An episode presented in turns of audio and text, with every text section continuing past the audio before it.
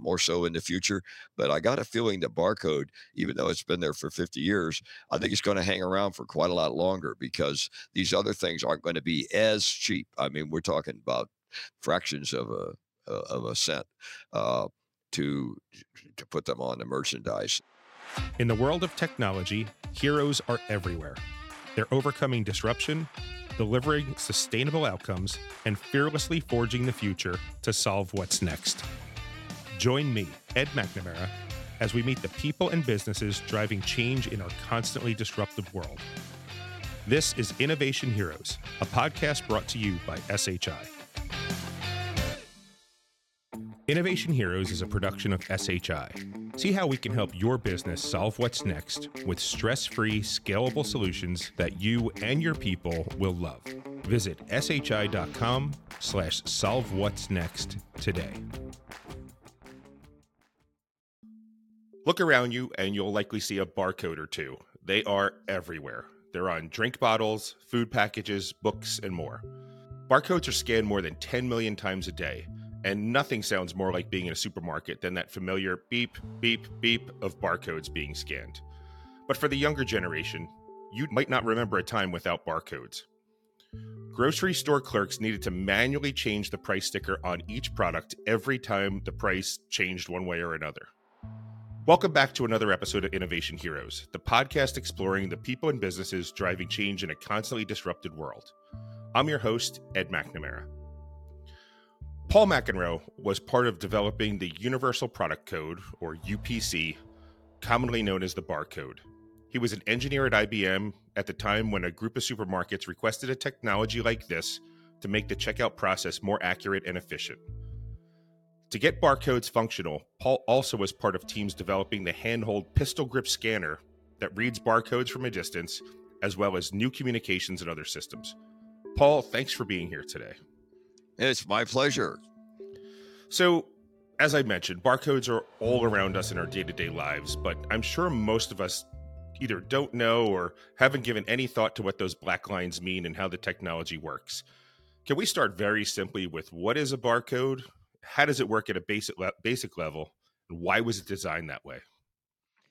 Sure. Uh, a barcode is uh, just a way to put a mark of some type onto a uh, a product, uh, a package, uh, a packaged product, or a product that uh, is actual maybe a piece of fruit or something like that, and to be able to identify it uh, by some method, which is typically a number, and the bars uh, are an easy way for one to be able to set up a scanner to read what the numbers would be rather than trying to decipher the different characters. So for every character, we have two bars and a couple of spaces that we have put into a code. And uh, we, in order to uniquely identify all the different products that would be in a different supermarket or other retail store, uh, we allocated, or uh, McKinsey and Company that was hired by the supermarkets allocated uh, five digits for a manufacturer and five more digits for uh, a product, and uh, that works out to be a huge amount of inventory. And so we set up uh, black and white bars to identify the different uh, numbers that would be assigned to each product. So each product gets a singular number everywhere it goes, and uh, we we have this code that makes it easy for us to uh, read it uh, very quickly at the check stand. So when it was first designed, I mean, a lot of us can. I was I was already working at SHI when we went we dealt with Y2K. Did you have any any technology limitations like that where you kind of laugh about now, where it's like, well, that would never be a problem now. But did you have any limitations based on the equipment being used? Oh, sure, uh, lots lots of it. Uh, you know, uh, the the first uh, symbol was actually uh, invented by uh, another gentleman uh, uh, about 20 years before us, uh, and that was a bullseye code, which was easier to scan. But uh, it didn't work.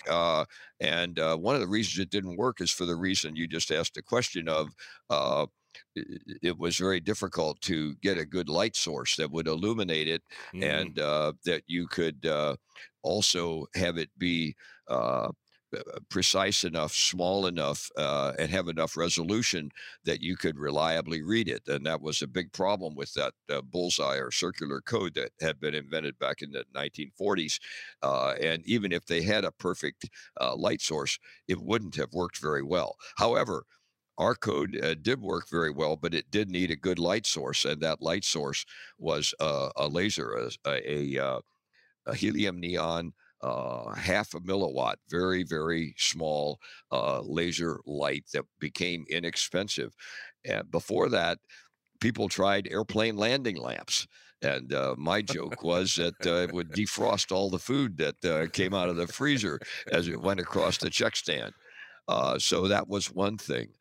Other things were communications. The the way to get the scanned signal to the back room of the supermarket uh, and then back again to the check stand uh, and do that uh, for every check stand in the store up to 40 in a great big cash and carry store uh, and do it very fast that required new technology and required more new technology to record the data and read it back fast enough and that again uh, wasn't available earlier and we pulled all that stuff together and uh, we were fortunate enough to be able to do it uh, at the time. And and and for cost, for cost, we were just coming into the beginning age of integrated circuits, and that made the circuitry to analyze all this scanning stuff uh, much cheaper.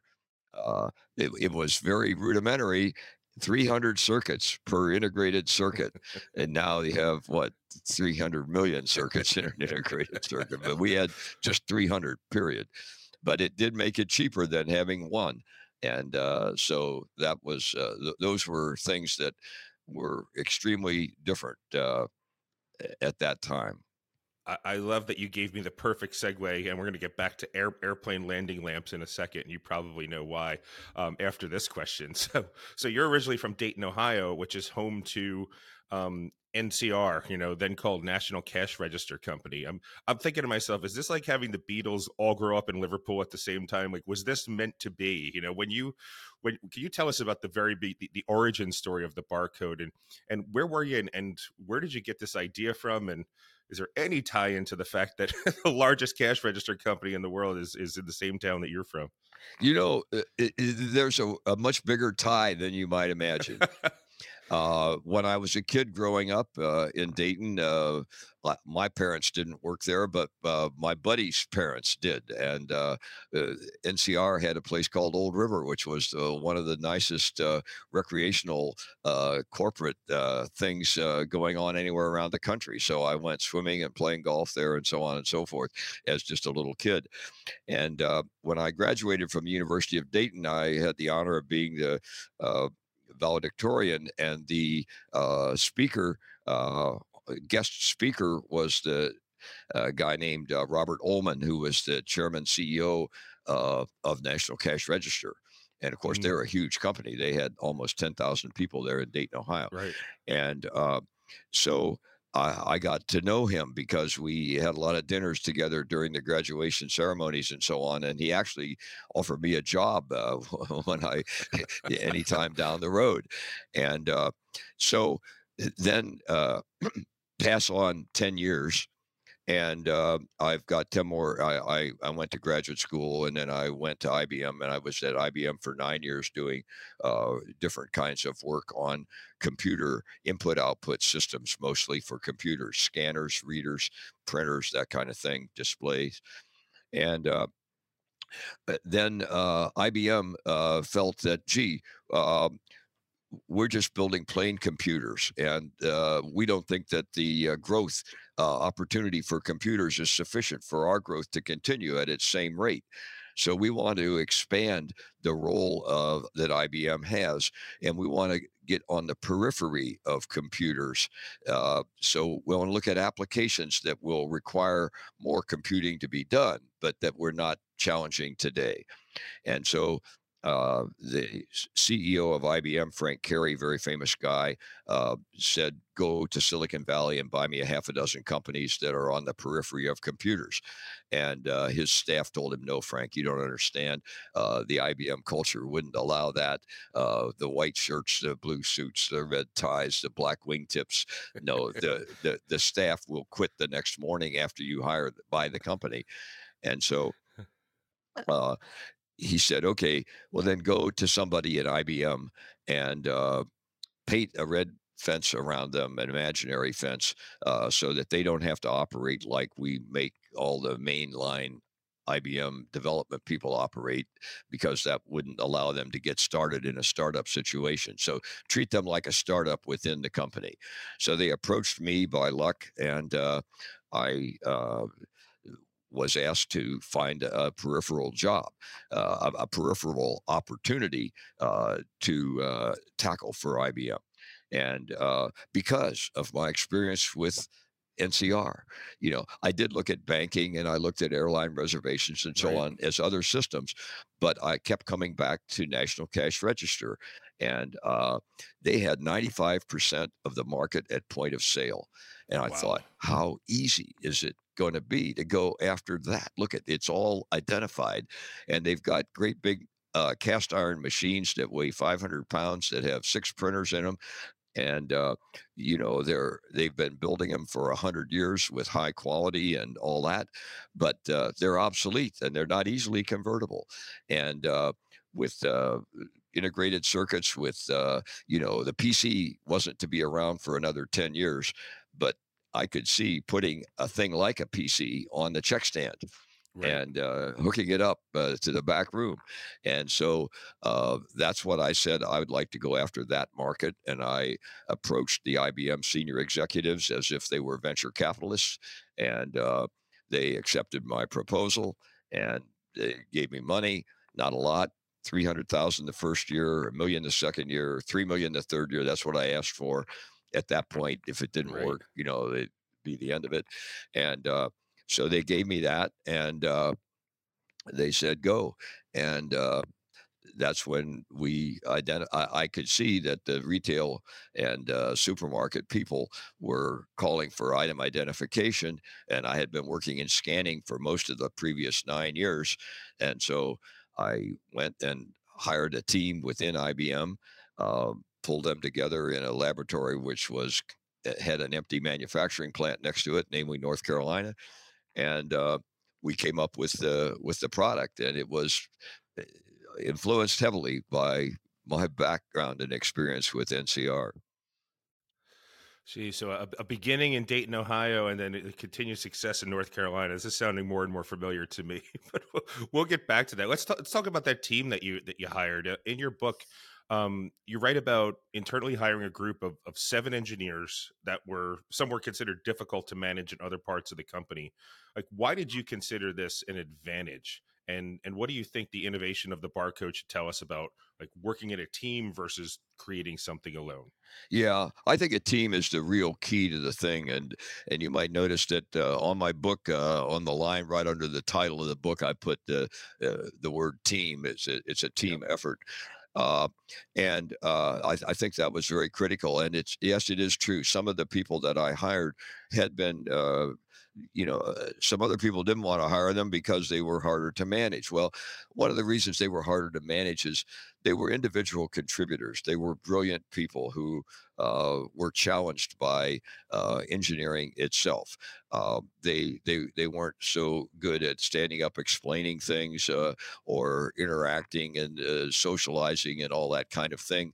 But they were brilliant, and they had a history of inventions and patents and they had uh, i just had to find the ones that had the right experience and i was quite fortunate in that regard uh, ibm had just opened their raleigh north carolina facility a couple of years before they bought 600 acres down there and built uh, you know i mean by the time we got done i think we had a 150 to 200 acres under roof. Wow. Uh, and, uh, you know, it was a large, very large facility.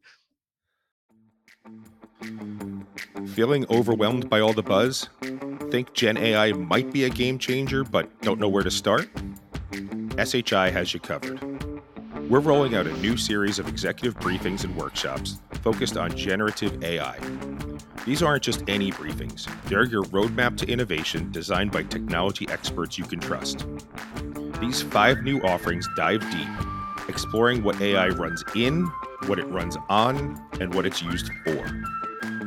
From establishing your own Gen AI program from the ground up to high level overviews of Gen AI in cybersecurity and the Microsoft ecosystem, there's a briefing custom built for your needs. So, what's your next move? Contact your SHI account executive today or head to shi.com to request your briefing. Your journey into generative AI begins now. So uh, I went down. Uh, I, I was asked to, you know, I started the thing in North in uh, Northern California, and uh, but uh, we didn't have any manufacturing facilities available in California. And so uh, when I made my proposal, they asked me to go to North Carolina and do, do the development work there. And uh, so I, I, did that. And uh, I found, uh, for example, two very, very bright engineers that were from a plant in Endicott, New York, which is I mean, I'm sure it's a beautiful place and so on. I've been there, and it is a beautiful place. But uh, you know, it's uh, it's cold and it's uh, it, it, it's not a place I would particularly want to you know spend a long time uh, in the snow and everything, uh, and it's it's pretty remote as well, and uh, so uh, I uh, saw that these people have worked up there and then they transferred down to North Carolina because they wanted to spend their later years in a nice warm climate and right. so on that they have in North Carolina. And uh, so these guys had 20 years experience in IBM working in printers and communications. Communications, I mean, just sending signals over telephone lines to printers and uh, and other uh, devices. And in doing that, you learn about errors because you right. get errors going over phone lines. And so they learned about error detection and error correction and encoding because you send encoded signals over telephone lines. And so uh, the people that I uh, talked to uh, back in North Carolina that had these experiences, they were very exciting to me. One of those was a, a gentleman named George Laurer, who uh, uh, was my key engineer on the uh, scanner. I put him uh, as the lead engineer on the scanner. But, uh, you know, these people had uh, been in IBM for quite a time. They had a great deal of respect in the engineering community. Uh, and they made quite a lot of money. And so they ended up working for younger engineering managers hmm. who didn't make as much money. And it was always kind of a problem because, you know, you're worried about, gee, I'm making uh, way more than the guy I work for, and he's the one that's got to give me a raise. And uh, is he going to feel comfortable giving me a raise, which already right. I'm making more than he is? You know, he wants a raise instead. And, also, uh, they were just a little uh, fussy about being told how to do and what to do uh, by some younger guy and so on. So th- th- they weren't bad people or anything else like that. I mean, the, the, opposite. They were very, very good people, very contributory people, and so on. But they, the, the management issues, uh, there were management issues uh, associated with all of that. But I didn't worry about that. I just went and took the best uh, seven engineers I could get. The seventh one I found up in in in Minnesota, working on a project that had tried this kind of thing earlier and failed. But I saw what he had proposed, and I thought, boy, close enough. That's right. brilliant. He was a little ahead of his time, and now yeah. another year or two had passed, and I thought we could really implement his ideas. That, that guy's name was Roger Kaus, K A U S. Anyway, I pulled pulled these seven people together, and uh, we we stayed together. You know, for most of the time. One or two of them left after a couple years, but most of them were around for uh, the whole period I was around. And and now I started in '69. The Supermarket Institute put their committee together in '70. Uh, the code was uh, we had done the code by 71 and uh, in fact, there's an appendix I put in the book for all those technical people that want to read that. Uh, it's at the back of the book, and you don't have to bother with that if you just want to read the main part of the book. But uh, it it, it, describes the code and, and what we did and how we picked it out and everything else like that in in uh, technical detail, all the technical detail anybody would want. And I had published that very appendix as a book and authored it, uh, co-authored it with another gentleman in 1971. So it's all old. Wow. It, it, it is verbatim old. I didn't rewrite it. That's the that that's a 1971 uh, book that I put in as an appendix in in the barcode book. So uh, people can study that. But anyway, we did that in 71. By 73, uh, our code was one of uh, seven finalists that had been selected, uh, and uh, ours was chosen as the winner. And so, uh, from that point forward, we could see that yeah, it was really going to go places. But uh, the team of those seven people had all the characteristics they needed to come up with the code and and and get scanning it successfully and and so on. And I was fortunate enough that IBM had uh, a really great uh, set of people to choose from to uh, bring into the organization. Absolutely, and and maybe my Beatles analogy is not too far off base. That that's from from sixty nine to seventy three. That's a that's a lot of productivity in a really short amount of time. So you you definitely had the the right team there. Yes, and um, then I I continued working on it with the same team. Of course, we grew it to much bigger numbers until seventy seven, until the middle of seventy seven. So it it took uh, eight years basically to to do the job. That's pretty stable. Um, when new technology is introduced, it's often initially feared or rejected by the public.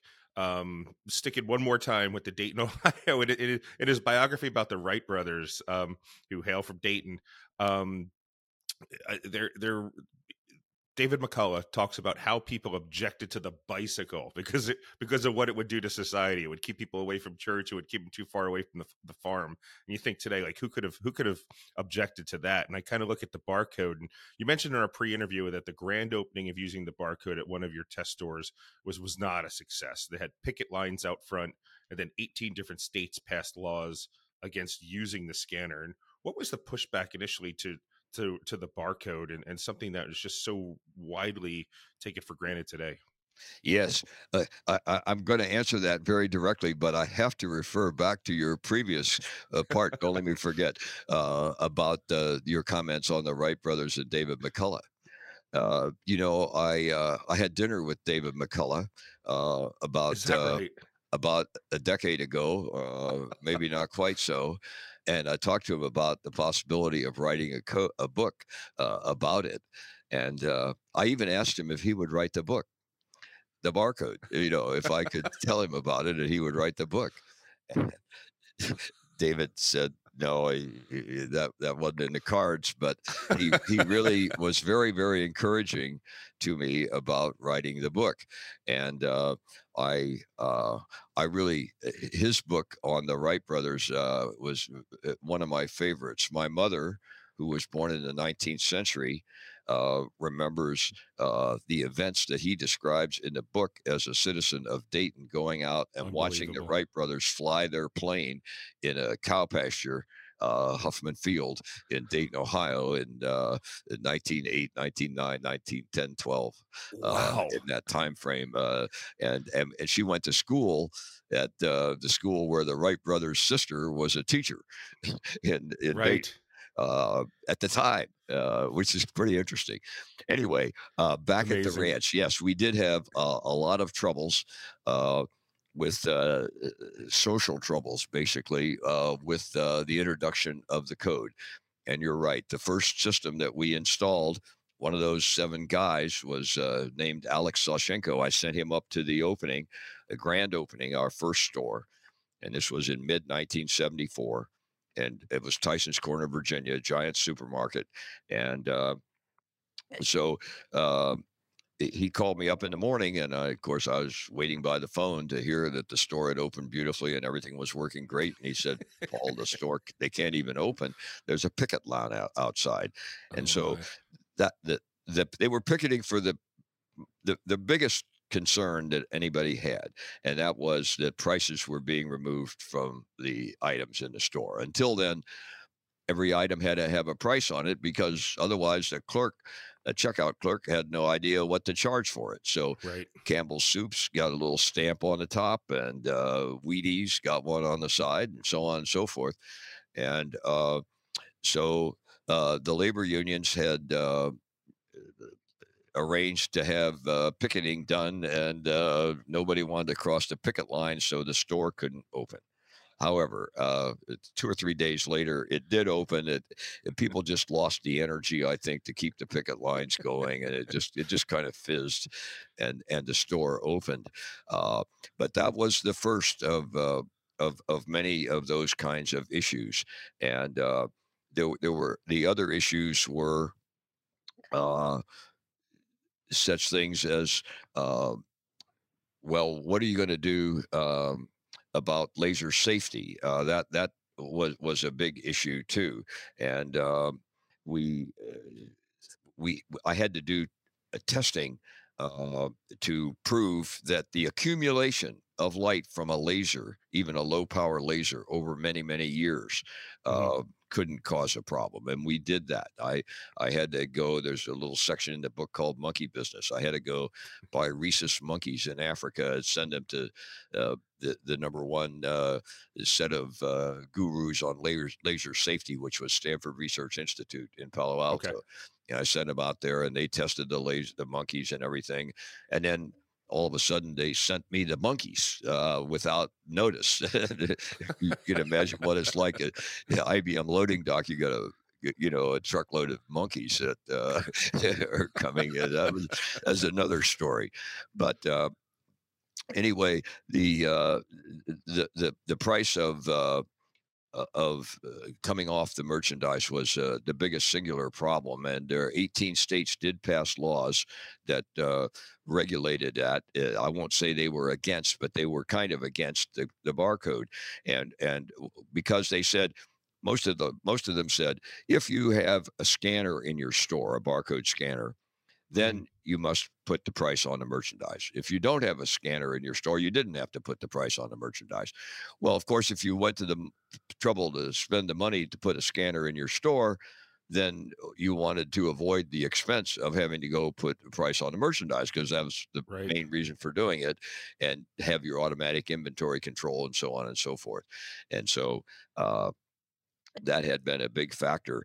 Uh, and different governments had different worries about it. I went around explaining to them how we were going to, uh, you know, have a check uh, register uh, printed out that would show, you know, you bought Wheaties, uh, medium size, uh, and uh, it cost 37 cents or whatever it was.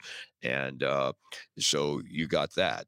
And uh, then uh, it turned out uh, that in one of our test stores before the Giants thing uh, was in Montreal, Quebec, Canada, and uh, I Mhm. was up there visiting at the same time. The, the Canadian government sent uh, an officer over to uh, consider uh, what was happening at the store and whether the Canadian government ought to get involved. And this gentleman uh, was interviewing the customers of the store, and the prices had been removed, and they were using our scanner. And he asked a little old lady who was leaving the store with her basket, uh, pushing her basket and so on, carrying her cane. And uh, he said to her, uh, Gee, uh, are you upset that the prices are off the merchandise here in this store?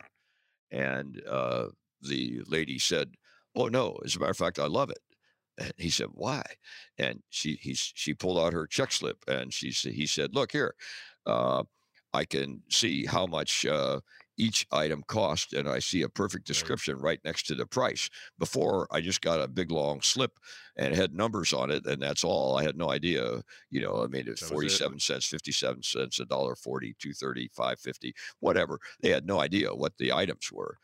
But she Right. said, now I can take this slip and walk down the street to the next store and compare the prices with their prices on the, which are of course still listed, uh, you know, stamped on the on the product. Uh, and, but I can compare and see what I paid. Before I could never do that. I couldn't remember what I paid for this item or that item at the other store, and this is Right. much better for me. Well, we never heard another problem from the Canadian government. Uh, and but we did hear other issues and but i told that story and and others to different legislatures that i went around and visited i remember particularly going to montana and you know when they understood what all was happening that we would have uh, prices marked on the uh, on the uh, shelf, and uh, that uh, almost all the stores for the first five or ten years uh, offered a generous, like ten dollars or something like that, if you got a false scan, if you got the wrong price. Oh, Uh, okay. and uh, so those problems all pretty much went away. California was uh, one of the law states, and that's where. Uh, well, one of the things I, I was happening there in Los Angeles, uh, the Los Angeles uh, municipal government would follow uh, a delivery person who was delivering like milk or something into the store that required refrigeration immediately, and they'd put the milk in the counter where it was going to be sold, you know, which is i- i- which is chilled, and then right behind him, the guy putting it in there would be uh, the uh, LA uh, officer from uh, the LA municipality, and and he would cite the store because the minute the guy put the milk in the uh, shelf on the shelf in the cooled Oh, shelf, wow. uh, it wasn't price marked, and then of course the stores complained, well, they didn't have a chance to, uh, you know, uh, do anything yet, and so. Uh, that got to be a problem. But the California law was written such that it would die at the end of the year if there weren't violent objections. And so we were able to kind of communicate to all the people around that there are real advantages to this and uh, so on and so forth. And uh, at the end of the year, there were no objections and the law just died. And, and it, it seems uh, it seems crazy to say that now, but it, when you put it into context of you know the protests in the late '60s and early '70s, there there there was a, a real protest culture out there, and uh, something that people were, were wary of for sure. So That's there's no right. doubt. I, I love your story about um the the the old, older lady who could go down to down the street with her receipt and, and compare prices. Um, I think one of my favorite things about barcodes is that to the outsider, it seems like the cost of of the technology is most they're not really passed back to the consumer. Is that a fair assessment? Well, there, there aren't very many costs. Uh, So, uh, yeah, it's a fair assessment uh, because uh, they actually make the operation of the supermarket much uh, more efficient. Right. Uh, you just think about it. Uh, you know, prices are changing all the time, usually going up, right? And Right. uh, so, if if you were shopping, uh, I remember when I was a little kid shopping for my mother. Uh, I I could uh, fish to the back of the set of cans on a shelf and find one with a lower price because it had been marked earlier, Right. uh, and uh, maybe not remarked, or, or some of them were remarked, and that that made the customers feel bad too because they saw okay, it started off at thirteen cents and then it was fifteen cents and then Sure. seventeen cents and now I got to pay twenty one cents because they could see all the old marks on there. Right. So uh, in any event. Uh, that that that that was uh you know that was a real issue. Uh, i kind of forgot my point there as to where we were going with that. Uh, In terms of be, the being cost being passed back to the consumer, oh consumer, yeah. it, it's the, the, that's right. efficiency of the you. stores is yeah. yeah where, where yeah. they so so uh the costs uh uh, aren't so bad. So uh, right. you know it in the first five years they were we they had to print uh barcodes in the store and in real cheap printers or Mhm. else the cost would have been really high and um, and then stick the label on the merchandise because uh, this was before the label was being put on by the General Mills or by the post company or whatever that was manufacturing the product. You know, nowadays, 99.99% of all the labels go on at the factory and they have to print something on the package anyway. And so they just right put a little label on the corner. The cost is very, very, very tiny. right Uh, and so um, I'm sure that cost does get passed on as part of the product, but it's very, very small. And but the efficiency of the supermarket is uh, increased tremendously because uh, they get automatic order uh, reordering. So before they had to run up and down the aisles and look at how many items were there, and then you know uh, hand write down uh, all of that and carry it to the back room. Now, uh, every time you sell an item and it falls below some hit point that has been pre-programmed into the computer in the back of the store, uh, you you buy uh, an item and so there are only six left in the store and they say okay six is the number at which we reorder then the system automatically sends a signal to that supermarket's warehouse and tells them to put you know 20 more on the truck the next day or whatever. So that efficiency is uh, very very helpful and makes the cost uh, of the operating the store go down. In addition to that uh, there are a lot of uh, other things about it. One of them is sales. The efficiency of sales is so good because the store can decide, hey, we're going to put this special product up by the check stand and see if it sells any better. Well, Mhm. everything sells better there, but uh, which ones get you the most uh, revenue and profit increase? So you can test it in a store in three stores. Say you could do one in Los Angeles, one in Kansas City, one in New York and within an hour, you can find out how that item sells better and how the item that used to be there that you took away is selling worse and do an analysis. And oh, yeah, it's better to put this item there than that. And then you just send an order automatically to all the store managers in the country. Do it this way, and then they get an increased efficiency uh, by how to display their products more effectively. So there are all these kind of things that work out uh, to be so much more effective, and uh, the checkout lines are a lot uh, faster and smoother too. So uh, the costs are passed down to the consumer, but they're very small compared to the savings. So I think the prices in supermarkets are lower now with the result of all this than they would be otherwise. Absolutely, and and this is one of those technologies that um, kind of I, I I suspect that that the the inventors, you know, that it, it's it's used in a way that maybe you didn't even envision. I mean, is Oh, is that right. true? Have you ever looked at Have you ever looked at somebody's using, you know, what what you what, what you get you and your team came up with and said, boy, I would have never thought of it for using it that way. Yeah, absolutely. I mean, just look at cars. I mean, uh, every time you, you, you, well, uh, how many parts go into a car? Almost all of those Mm, parts had a barcode on them when they started out at the assembly line, and they they right, they, they go to a bin because of their code, and then they that bin has a code, and that has another code that it attaches to the one that it went to, and uh, there's a lot of automation and. Uh, uh, you know, uh, it, everything happens uh, very effectively. And so by the time you get done, you have a car that's got, I don't know how many thousand parts are in the car. Uh, and all those parts had their own little barcode on them at one point in time and another barcode that told them what line it was going to go on to. And, you know, a, a, a, a car comes down the line and, you know, th- th- they make different kinds of cars on the same line and different models and different and the, barcode tells them which to put where and everything i mean and also you can think of amazon every time they sell you something you know i mean what you ordered where to send it uh, what line it goes down what else goes in the package what size box it goes in that's all barcoded and automatic and it transfers around and so on and everything is made uh, very much more efficiently uh, to the tune as you pointed out 10 billion with a b of these things scanned every day uh, and uh, a lot of it isn't even the consumer. A lot of it is in the back rooms, uh, lining stuff up to, you know, get manufactured, get assembled, and get mailed, and uh, come to you in the right place.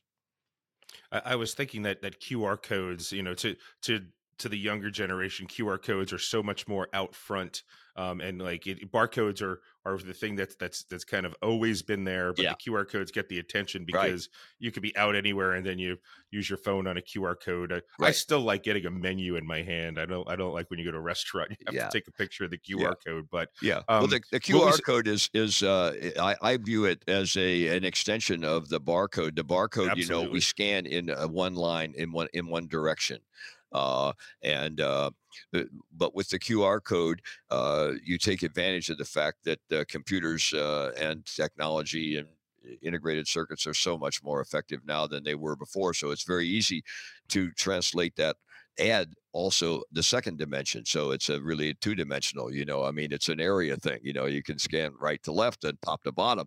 And uh, so the QR code goes by little uh, spatial squares. Uh, so they take up an area as opposed to just a line. And right. Uh, so it, it means that you have uh, uh, tremendously more data bits available on every code of uh, QR type than you do on the other. On the other hand, it's more complex and you have to scan it differently and so on and so forth. So I don't think it's going to uh, replace the barcode. The barcode is so simple, so easy, so uh, so much done in so many places in the world uh, if you only need to put enough digits on to identify an item, then you don't need a QR code. Now, if you have uh, a different application and you want to know a whole bunch of things about uh, something, then the QR code is fantastic and uh, you can go with that.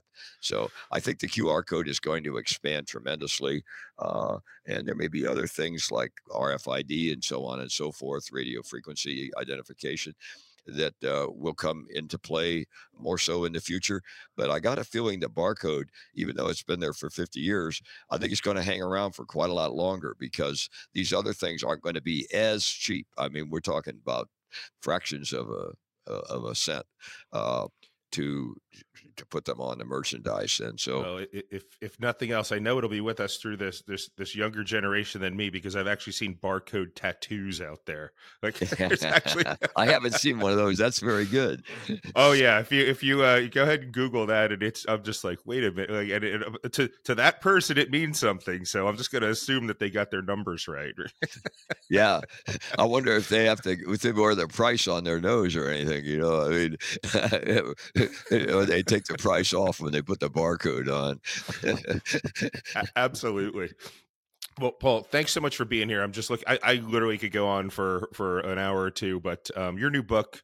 Um, hold on, I just want to make sure I get it right. The barcode: How a Team Created One of the World's Most Ubiquitous Ubiquitous Technologies is available where books are sold. I just want to say thank you so much, time for taking the time to share your knowledge and insight with us. It was a real pleasure meeting you. I really enjoyed it, Ed. Thank you so much. Absolutely. So, the story of the barcode is a fascinating tale of innovation. It's a great reminder of the power of innovating in teams and good leadership. Uh, thanks again for sharing your tips for current business leaders looking to innovate and, and, build on their own legacies. And to our listeners, thanks for joining us. Make sure to follow and subscribe to Innovation Heroes wherever you get your podcast. Plus, new episodes are now available on YouTube, like this one right now. We'll be back with another inspiring hero in two weeks. Until then, I'm your host, Ed McNamara, and this is Innovation Heroes.